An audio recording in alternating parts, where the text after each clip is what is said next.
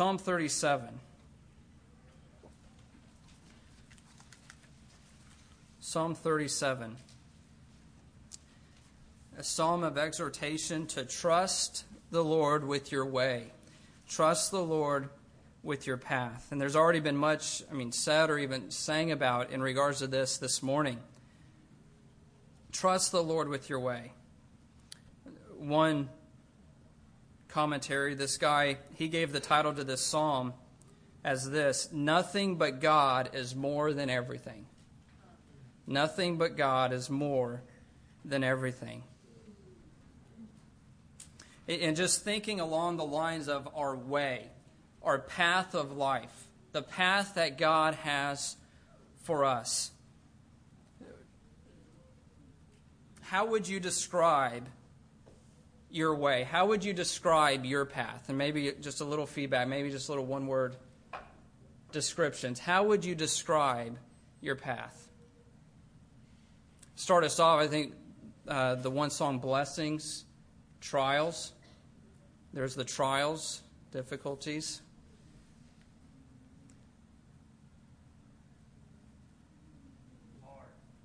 Hard. Joy. Straight. Does it always look straight from our perspective? right now, okay. It is straight, right? Straight.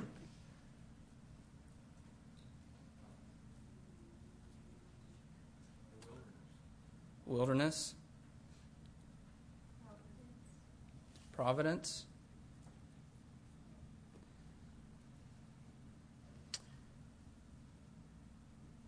Okay, good. Well, that's what we're going to be considering today, the way. And as we've, I mean, we've heard many different descriptions even this morning describing our way, and it, it is all those things, right? And at different times, it's it's a path. It's a path of faith, isn't it? A path of of trust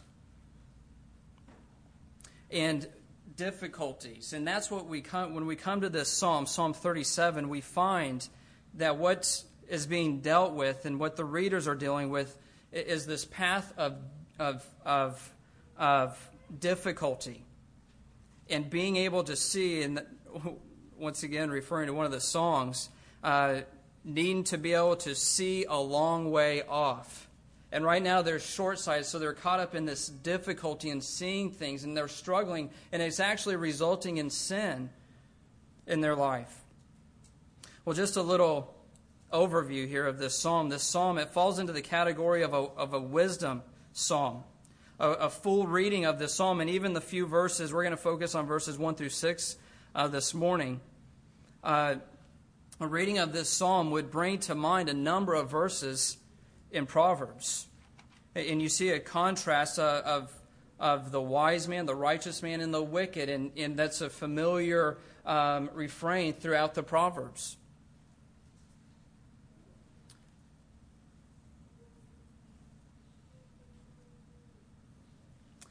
There does not seem to be a real progression of thought through the psalm as the Proverbs through this psalm, Psalm 37.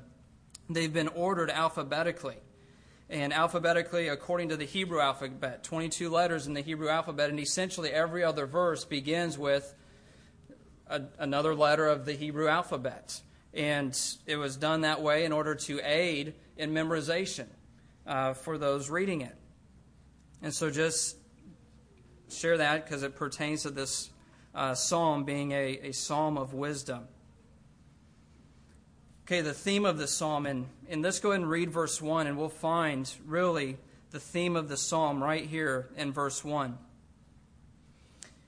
He says, Do not fret because of evildoers. Do not fret because of evildoers. Be not envious toward wrongdoers. And so, right at the outset here, we find that there's a struggle. There's a struggle here with the followers of the Lord, the followers of Yahweh, and their path of life, and with what they see in regards to, as it says here, the evildoers, the wrongdoers, the ones um, whose God is not the Lord Himself, it is not Yahweh Himself, but they are going their own way And here they are seeking, the followers of Yahweh are seeking to please Him. And here in their life, they're experiencing struggles, they're experiencing difficulties. And they sit back and they look, and those who are not following the Lord are experiencing prosperity. And so he tells them right at the outset here one, we find the theme dealing with this, this issue the righteous, the followers of the Lord, suffering, the evildoers, the wrongdoers, the ones who are not following the Lord, being blessed, apparently, prosperity. So he says, Do not fret. I like how one uh, dictionary defined this word, uh, the, the Hebrew word here. It means to heat oneself in vexation. And we can see that when we're fretting or even becoming angry, that person's getting heated up, right? And he says, Do not heat oneself in vexation. And this, this fretting is this idea of, of vexation, annoyed, frustrated, worried. What are they not to fret over? The, the uh, evildoers. And then he goes on, and do not be envious towards them. Envy, the state of ill will towards someone because of some real or presumed advantage, advantage experienced by such a person. Another writer says this it concentrates on the desire to possess what others have. And so it, kind of it goes beyond, uh, envy seems to go beyond jealousy. Jealousy is you're just jealous that another person has it. Envy seems to go beyond that and wish that they didn't have it and you did have it.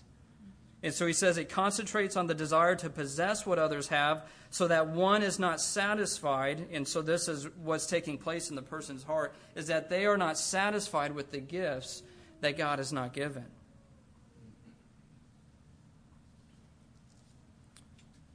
Give one, read you what one other individual says. He says, At the root in all sentiments of jealousy, which certainly within envy there's jealousy, is the basic posture of ingratitude to God a failure to accept one's life as a gift from God. So, just to step back and see what's taking place here, and, and in the exhortations, I mean, they are to, uh, we see this taking place where uh, the solution to their envy trust God. Trust God. Be content. Be thankful for what He has given you. And when we're envious, we're not thinking of those things, are we? We're thinking of all the things we don't have and someone else does have.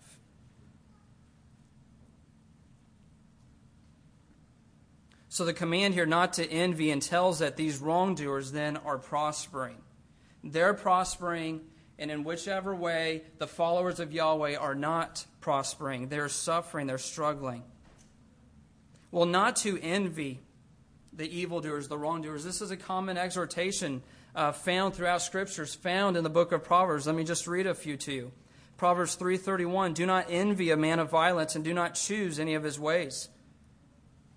A danger here we find in Proverbs 3:31 for the follower of the Lord is to envy sinners and then to choose some of their ways, knowing their ways ultimately lead to destruction.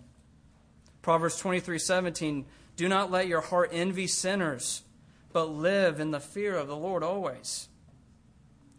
Proverbs 24 1 Do not be envious of evil men, nor desire to be with them.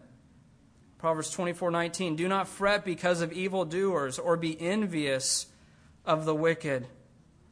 So, as we hear this exhortation, as we read it in the Proverbs, as we read it here in Psalms, we realize this is something that the exhortation is for us. It's for us today.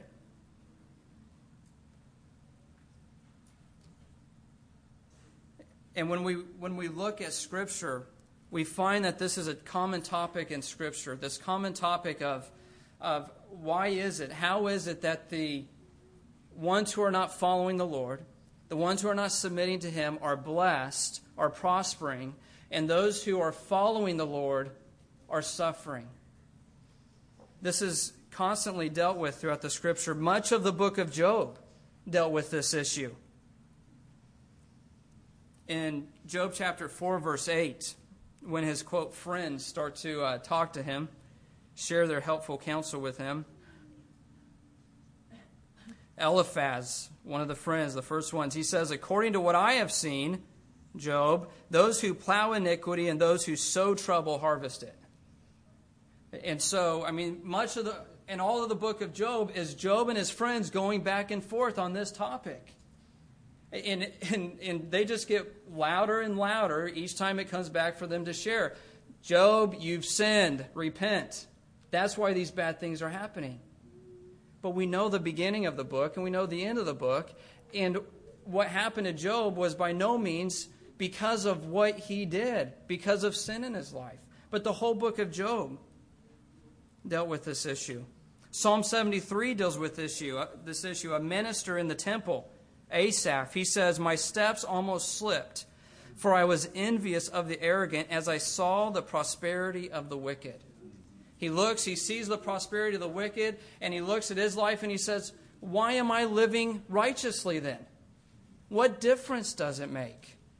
But then he comes in the presence of the Lord and he's awakened to reality. He sees the end of the wicked. He sees that it is good. What do I have, Lord, if I don't have you? This is one of the vain things Ecclesiastes deals with.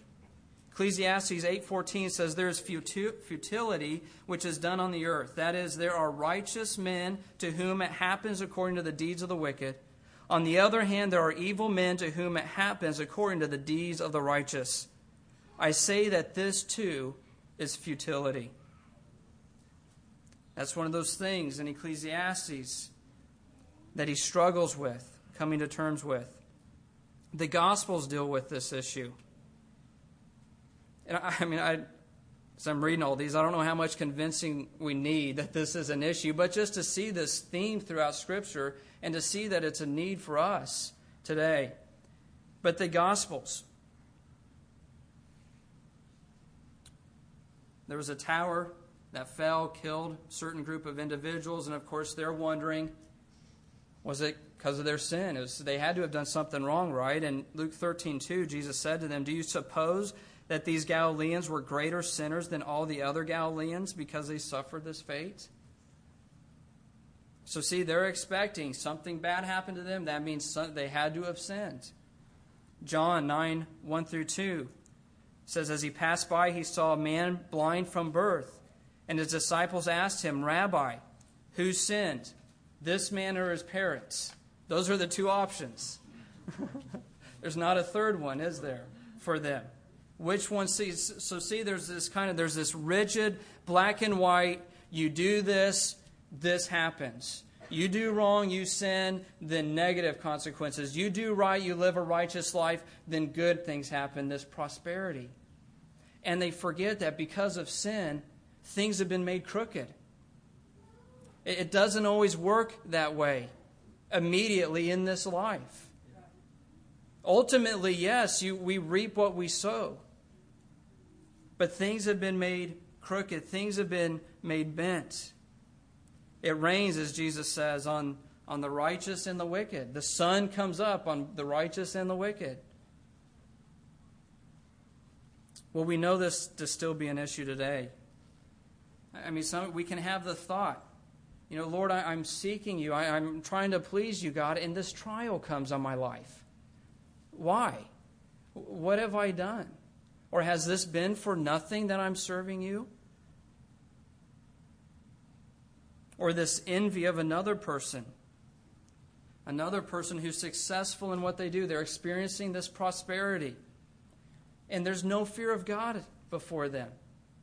And we sit back and say, and, and here we are struggling, or not as blessed as much as they are. And we sit back and we say, why? What am I doing wrong? Or is it for not that I'm living for you, Lord? Well, how is the follower of the Lord, the believer, to respond to the prosperity of the wrongdoer and their own suffering? Well, let's look at verses 2 through 6 here. And, and just and look at the instruction the psalmist gives us here on how we are to respond, how the believers to respond to the prosperity of the wrongdoer and their own suffering. The believer is to think rightly about the wrongdoer. That's the first thing. He is to think rightly about the wrongdoer. Look what he says in verse 2.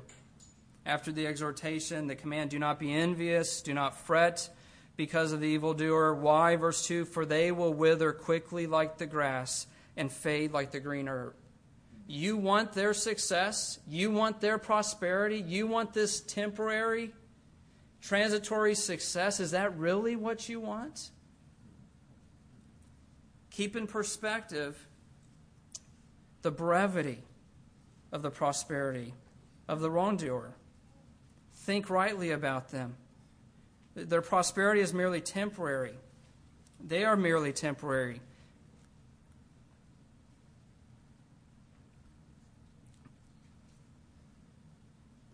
And in contrast to them fretting over and being envious towards them, the believer should be moved with compassion and love for the wrongdoer. That they're amassing these things, that they're experiencing this prosperity only to experience eternal separation from the one who made them, only to experience the burning up of all their works and being separated from God. remember the story of the rich young ruler, and when Jesus comes, or this, this rich young ruler comes to Jesus, what must I do to inherit eternal life, to enter the kingdom? Says he's done all these things. Jesus tells him, Get rid of everything you have, sell it, give it to the poor. When that account of the rich young ruler, it says, looking at him, Jesus felt love for him and said to him, One thing you lack go and sell all your possessions and give to the poor, and you will have treasure in heaven. Come and follow me. Here's Jesus' response to those who are experiencing prosperity and are not following the Lord. He looked on him with love. He looked up on him with compassion. And oh, that we would look upon those who are not following the Lord. How can we look on a person with love? when there's envy in our hearts, when we are fretting because of the apparent successes they're having.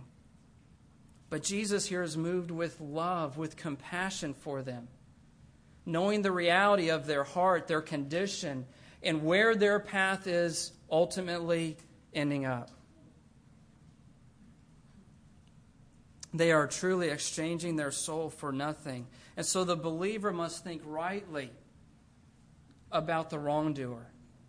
And no, it's not just this, this cold, oh, yeah, well, they're going to um, they're going to wither. Okay, that makes me feel. No, then we should be moved with compassion and grief and sorrow and love for them. So think rightly about the wrongdoer.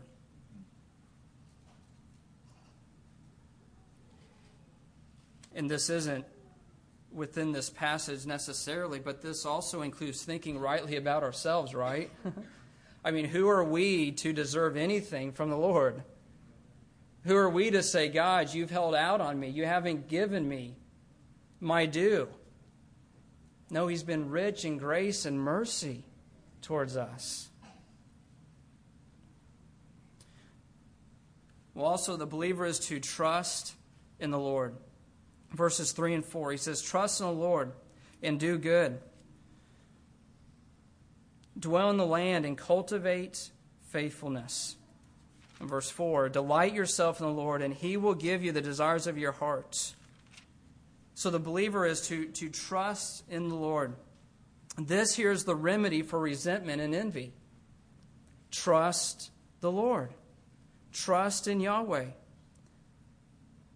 the follower of the Lord, for the follower of the Lord, this is really a matter of trust. Trusting the Lord to hold the wrongdoer accountable, to bring justice, trusting and trusting the Lord with their own path that God has for them.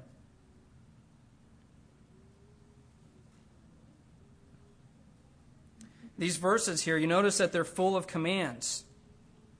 And that's just what we need to hear when we're thinking right like this, isn't it? that we need to be shook and say, oh, wake up. Trust God. Do good. Dwell in the land. Cultivate faithfulness. Delight in the Lord. Oh, no, I do. Th-. No, you're not doing those things. But if only God would do this. I trust Him, but I trust Him. No, you're not trusting God. Do these things. Come and fall down empty and say, God, I trust you. I don't have all the answers here. I don't have all the answers for them. I don't have all the answers for me and the way that you have chosen for me, the path that you have laid out before me at this time. But God, I trust you.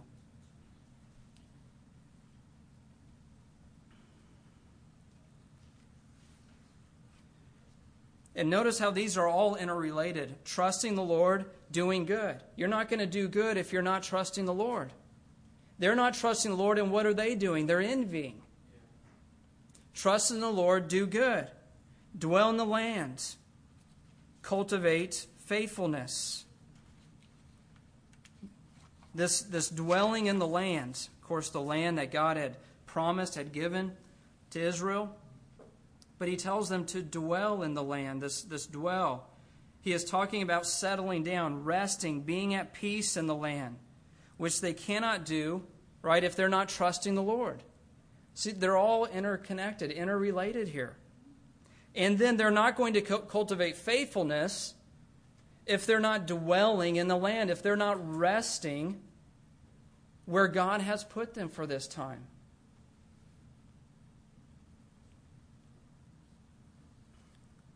This word for cultivate, cultivate faithfulness, is the word used for shepherd.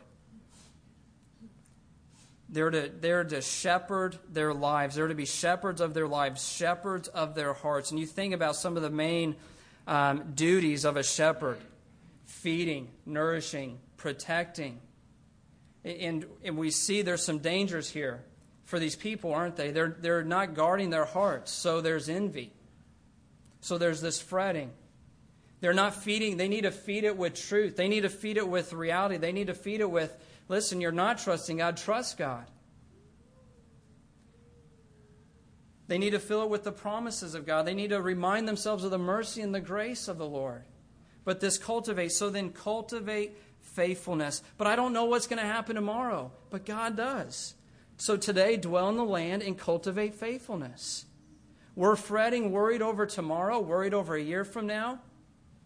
We're trying to control somebody else's life. We're not going to be dwelling where God has placed us today. We're not going to be resting.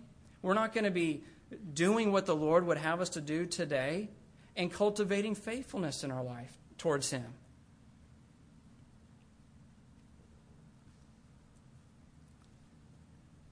Oh, and what a what a place to be, isn't it?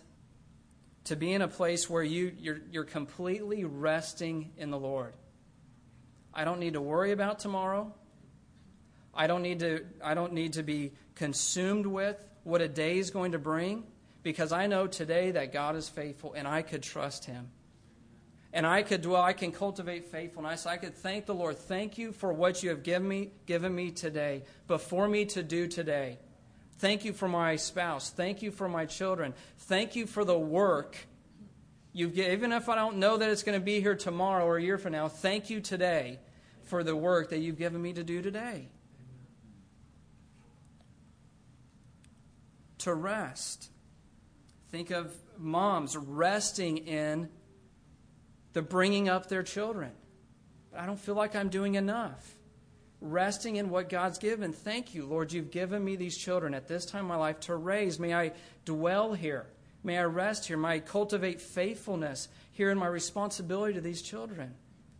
Not worried about all these other things maybe I feel that I'm not doing. But thank you for this right now, Lord.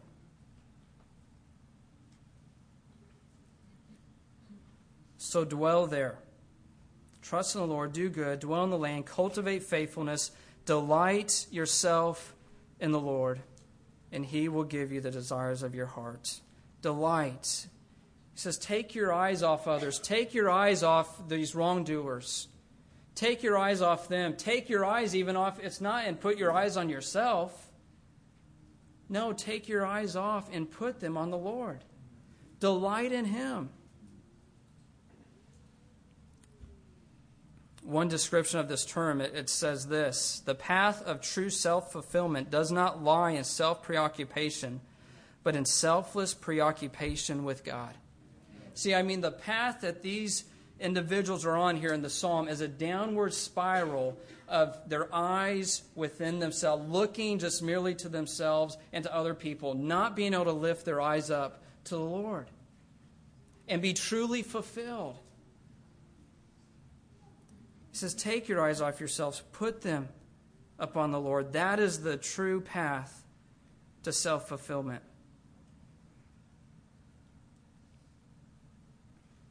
Well, one way here specifically that we delight in the Lord is delighting in, and already kind of referred to this, but delighting in what He has given us in our way, in our path right now to do. Whatever it is, wherever God has placed us right now, delight in what He has given us to do. That's one way that we delight ourselves in the Lord. Recognizing, God, you have given me this. God, you have placed me here. God, this is your path for me. And I'm going to dwell here and I'm going to cultivate faithfulness here. And then what's he say the Lord will do? He will give you the desires of your hearts.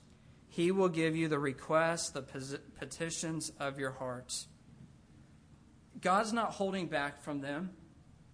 God hasn't been withholding things. He says, No, ask, delight yourself in me, and listen, I will give you the desires of your heart. I will give you the petitions of your hearts. Just delight yourself in me. Ask, and I will give it to you. Well, just in light of these commands, the believer cannot remain in this state of envy and fretting, can he? Can, I mean, he, he says, no, wake up, get out of it, command after command. You cannot stay in the state of resentment and envy. It's sinful, it's wrong. Repent, trust the Lord, he says. And then, thirdly, the believer then is to commit their way to the Lord. So the believer is to think rightly about the wrongdoer. The believer is to trust the Lord, and the believers to commit their way, their path to the Lord. They are to trust the Lord with their path of life. Verses 5 and 6 Commit your way to the Lord, trust also in him, and he will do it. He will bring forth your righteousness as a light and your judgment as the noonday. He says, Commit. Commit your way to the Lord. It's this idea of rolling. It's the word is used, that of rolling a stone. Example Genesis 29 3, rolling a stone from the mouth of a well. And here we have this, this stone, and to us it's a bird and it's a weight. And he says, Roll this, take it, and roll it upon the Lord. That's trusting, right? Trusting is when we say, Listen, I'm not holding any of this. I'm not rolling the stone and holding it with a finger. No, I'm completely rolling it up on the Lord and saying, God, it's yours. Whatever you have for me, this path of life, this way that you have for me, God, it's yours. I roll it, I commit it to you. And what peace and what joy then comes to the child of God as we could say, you know what? I don't know. I don't have the answers. I don't know what a day is going to bring, but that's okay because the Lord can bear that burden. The Lord can carry that.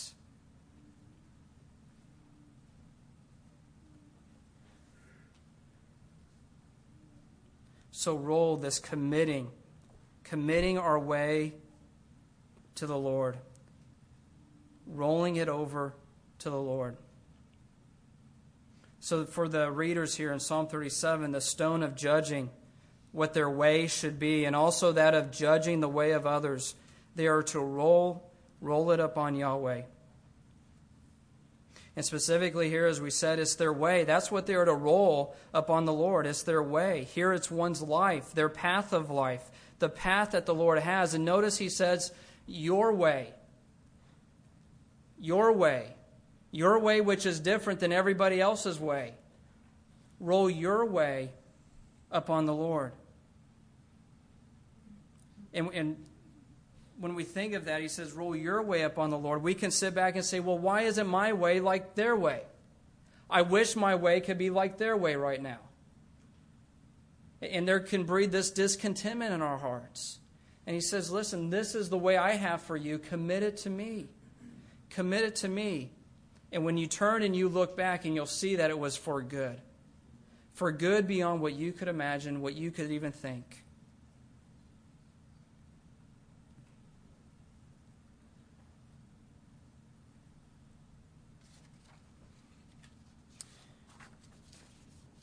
In regards to one's way, one's path of life. You know, often that we try to figure out, and may we become anxious over when we don't know what the way is that the Lord has for us. Reminded that this is solely a prerogative of the Lord. Proverbs 16:9 says, "The mind of man plans his way, but the Lord directs his steps." Proverbs 20, 24, man's steps are ordained by the Lord, how then can man understand his way? It's directed by God. It's, how can you even expect to understand your way? You're setting out to understand something that's not given to you, to us, to understand. Because it's the Lord who directs your steps. Job would, would have never directed his paths the way God directed them in the story of the book of Job, would he? Go ahead, take everything of mine. Bring me to poverty. Bring me to poverty. Take my family, my children. Take my health. Would Job have chosen that path? But listen to Job's response at the end of that story. Job 42, it says, Then Job answered the Lord and said, I know that you can do all things and that no purpose of yours can be thwarted. Who is this that hides counsel without knowledge? Therefore, Job says, I have declared that which I did not understand. See, throughout the book, Job, in vindicating himself, was essentially accusing God. And Job, throughout the book in response to his friends, I mean, he became arrogant in demanding God to show up and to vindicate him. Vindicate. God, you know I haven't done anything wrong. God, you're the one in control of this. God, you vindicate me. And of course, God doesn't show up when Job expects. Elihu comes along, and after a lengthy speech, then here comes God out of the whirlwind. And he doesn't answer Job to the why of his path that God has led him on. But he says, Job, essentially, listen, you can't control any of creation. You can trust me with this part of your life. And so it humbles Job to say, you know what? It's good enough for me to trust God. I don't need to know the answers. And so listen to what he says there. Starting middle of verse 3. Job 42. Therefore I have declared that which I did not understand, things too wonderful for me which I did not know. Amazing. Job can look back on his life and these years here where he experienced trials beyond what many or most of us can even imagine. And he looks back at this and he says, These were things too wonderful for me which I did not know in regards to God's dealing with it, in regards to where God brought Job to here in the end of the book.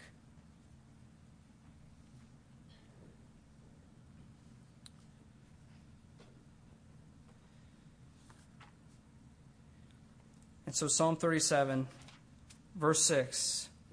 Actually, at the end of verse 5, he says, Trust also in him, commit your way to the Lord, trust also in him, and he will do it. He will do it. God will act. God is acting. Do you think that these readers here felt that God was working in their life? When they're envying the evildoers, they're saying, Listen, they're prosperous and we're suffering. God, do you see us down here? God, are you aware of what's going on? And this feeling of, of that God is not there, that God does not see what's going on but know that God is acting and is always acting on behalf of his children. So he says, and, and God will do it. Trust God. He is acting. No matter how much it may seem that God is not acting, God is not working, God is not blessing, He is. And he says, He will bring forth your righteousness as a light and your judgment as the noonday. God will bring forth your vindication, just as He brought forth Job's vindication. Today, all who read the book of Job know that Job was vindicated. Those trials brought onto Job were not because of sin in his life. The end of the book of Job, Job is vindicated. God goes and commands his friends to repent for these wrong things they have said of him. God was acting, Job's vindicated. And so will all followers of the Lord be vindicated. And I love how Scripture gives, um, gives reminders to us, things to remind us of, of reality, of truth in the Scripture, and often is connected to nature. Notice he says, He'll bring forth your righteousness as the light and your judgment as the noonday. As sure as the dawn comes, as sure as noonday comes, the Lord is acting on your behalf. You get up today, you see the sun rising, you know that God is working on your behalf for the follower of the Lord, for his children. Know it it's a reality. No matter how you feel, you look, you see the sun. It's noontime in Lancaster, their town next to where we live. At noon, there's a siren that goes off to keep the birds out of the siren, I guess, there in case it's needed. But it's a great reminder. It's noontime. But as sure as the noon comes, listen, God is working. God has not forgotten you. God has not abandoned you. God is not punishing you. It's been finished in the work of Christ. God is working for your good. Trust in Him. Do good. Dwell in the land. Cultivate faithfulness. Let me conclude just with reading this song Thy way, not mine. Thy way, not mine, O Lord, however dark it be. O lead me by thine own right hand. Choose out the path for me. Smooth let it be or rough, it will be still the best. Winding or straight, it matters not. It leads me to thy rest. I dare not choose my lot, I would not if I might, but choose thou for me, O my God, so shall I walk aright. Take thou my cup, and it with sorrow fill, as ever best to thee may seem, choose thou my good and ill. May that be our heart this morning.